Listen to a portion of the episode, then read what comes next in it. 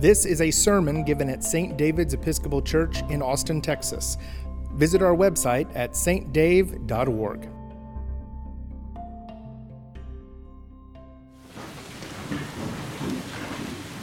You guys okay over here? We're not used to that much incense. Sorry, that was a lot.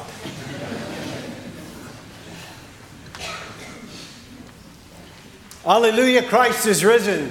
The Lord is risen indeed. Hallelujah. And you went to the cookie fair and you ate your sweets and you came to church to encounter the cognitive dissonance.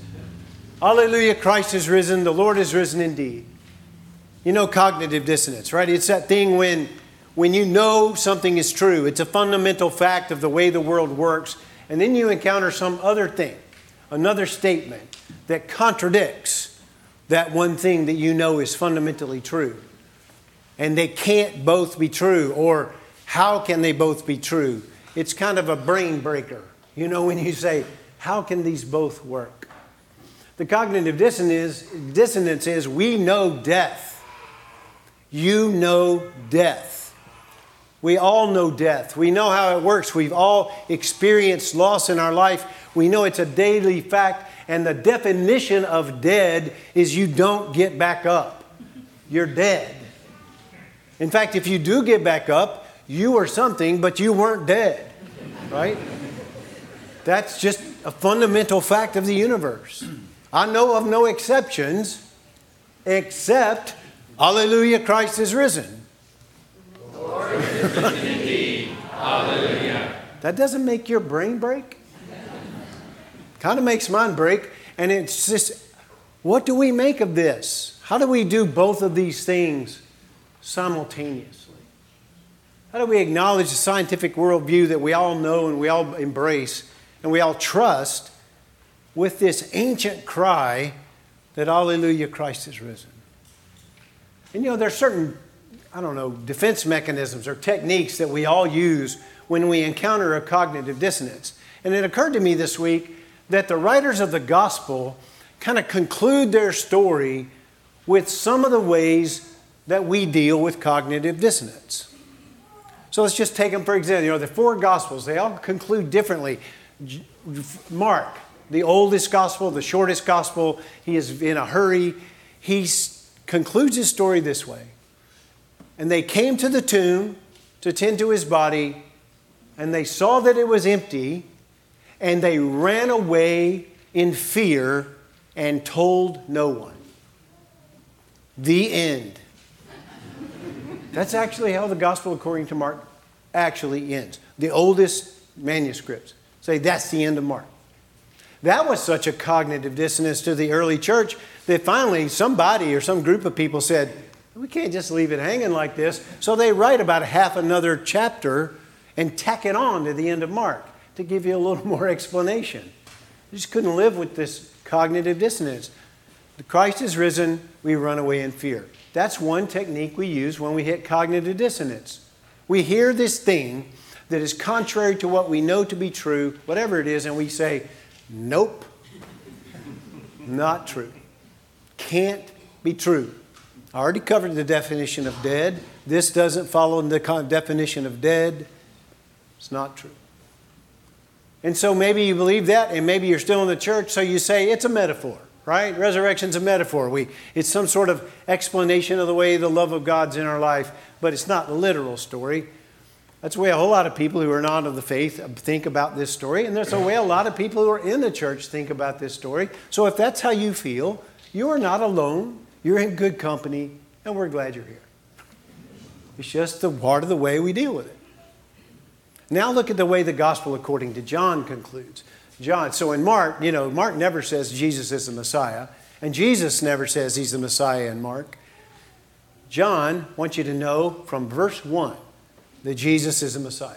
Jesus was with the Father at the beginning of creation. And then the whole story is John showing you over and over and over that Jesus is the Messiah. And Jesus saying over and over and over that he's the Messiah. And the disciples and the followers of Jesus kind of coming along. Their mind is beginning to expand. At first, it can't be true. And then the more they're with Jesus, the more they see Jesus, the more they hear Jesus, they begin to broaden their understanding until these things can maybe both be true. Look at the way John concludes his gospel. It's kind of confusing and it's long. One group, a group of women go to the tomb and it's empty and they see somebody, an angel. They say he's not here, but they're still confused. They run tell the disciples. The disciples come. One believes, one doesn't, right? And then they're still confused. Everybody leaves. Mary's there. She runs into Jesus himself, but confuses him with the gardener, right? She does. She's so in her grief, she confuses him with the gardener. And then only when he calls her by name does she say, "Oh, Rabbi, teacher, it's you."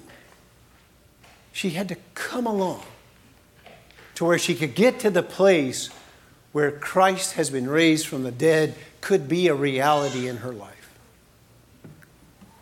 This feels kind of normal, doesn't it? It's, I wonder if this is the way maybe many of us are. And I will confess to you that this is pretty much my sweet spot on the life of faith. I'm coming along. Right? You keep talking about the resurrection of Jesus. And sometimes I'm with you. Sometimes I'm, but I'm coming along.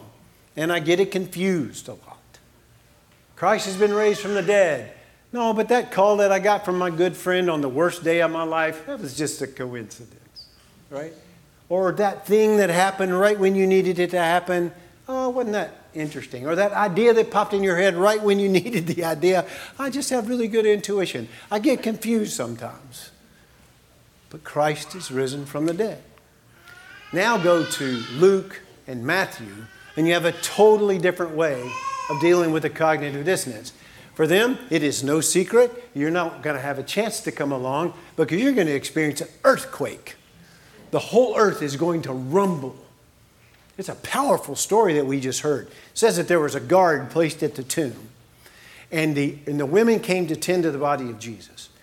And the earth rumbled.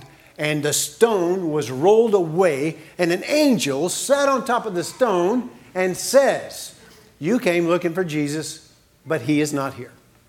Go and tell his friends he will see them in Galilee."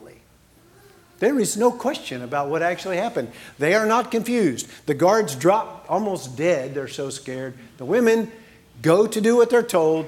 They turn and they bump into Jesus himself, who very anticlimactically just says, "Hi." That's what it says. And they immediately know it's Jesus. Immediately. No question. No doubt. No coming along. This is Jesus. They fall to worship him. He says, "Go and tell my friends I'm going to Galilee, and I will go before them, and I will see them there." All these ways that we deal with cognitive dissonance in our life, and all of these ways are acceptable ways to embrace the spiritual life. And I would suggest that it depends on the day and the experience and what's going on as to maybe where we are in each of those. I think each of us can tell stories where we're just kind of incredulous about it. Like, could we just not talk about that? And just talk about the other stuff? We can all tell stories about how we're coming along in our growth and knowledge in the faith. And then I bet if we were brave enough, we could tell a story or two about the earthquake, about the rumble, about the stone rolling away. I'd like to tell you about an earthquake. I've only experienced 2 or 3 of them. And this one, unfortunately, was connected to the death of my father. My father, who was a big, strong, bigger-than-life man, had a heart attack a year the last 6 years of his life. And the last year, he was in the hospital for a couple of weeks, and he didn't survive it. So we were all there with him when he died. And then we gathered at Seventh and James Baptist Church in Waco, Texas. Dad was a professor at Truett Seminary, so the Truett community was there, some Baylor people, some people from 7th and James, some people from my church in McKinney at the time came down, Chris's whole family, and we all grieved and celebrated my father's life. Our friend Michael Hahn, who has the most beautiful countertenor voice, we just asked him to sing something. We didn't even say what. He sang with the accompaniment of a gentle classical guitar, the old folk song, "Lone Wild Bird." Do you know this song? The lone wild bird in lofty flight is still with thee, nor leaves thy sight. But I am thine, and I rest in thee. Great Spirit, come and rest in me. This beautiful choice he made was lovely pastoral care for us, and he posited for us a little cognitive dissonance. The universe is in God's hand. This lone wild bird God knows, and God knows you. God knows you, and you are in God's hands.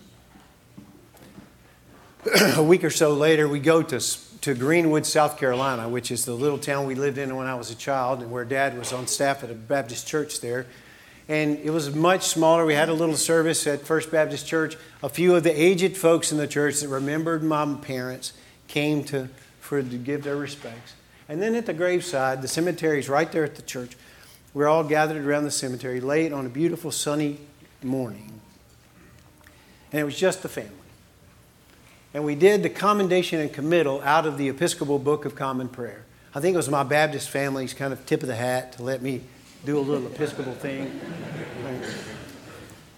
But my mom had become an Episcopalian by then, and she wanted it, which swayed the move, right? But also, I mean, come on, I hate to be arrogant, but is there a better committal and commendation? Because I've not seen it, if there is.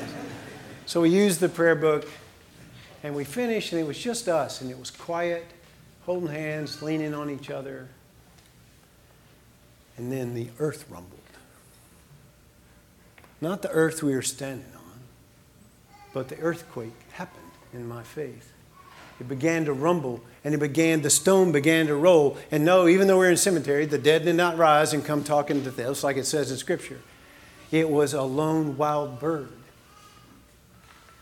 a beautiful red-tailed hawk, flew in over our family and just circled us and just sang his mournful song.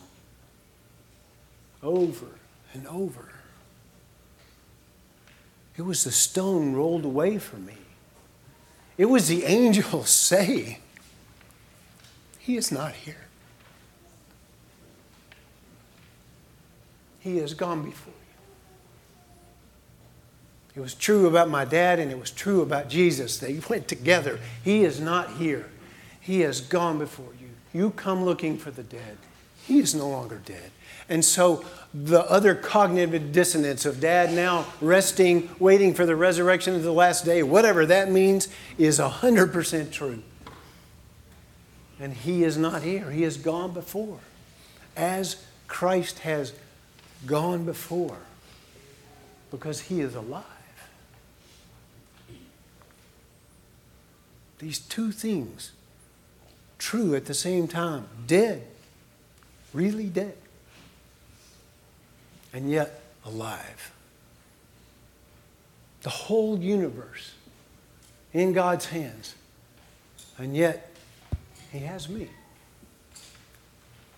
There's another verse in that same beautiful song that the ends of earth are in thy hands, the seas dark deep and the far off lands, but I am thine and I rest in thee.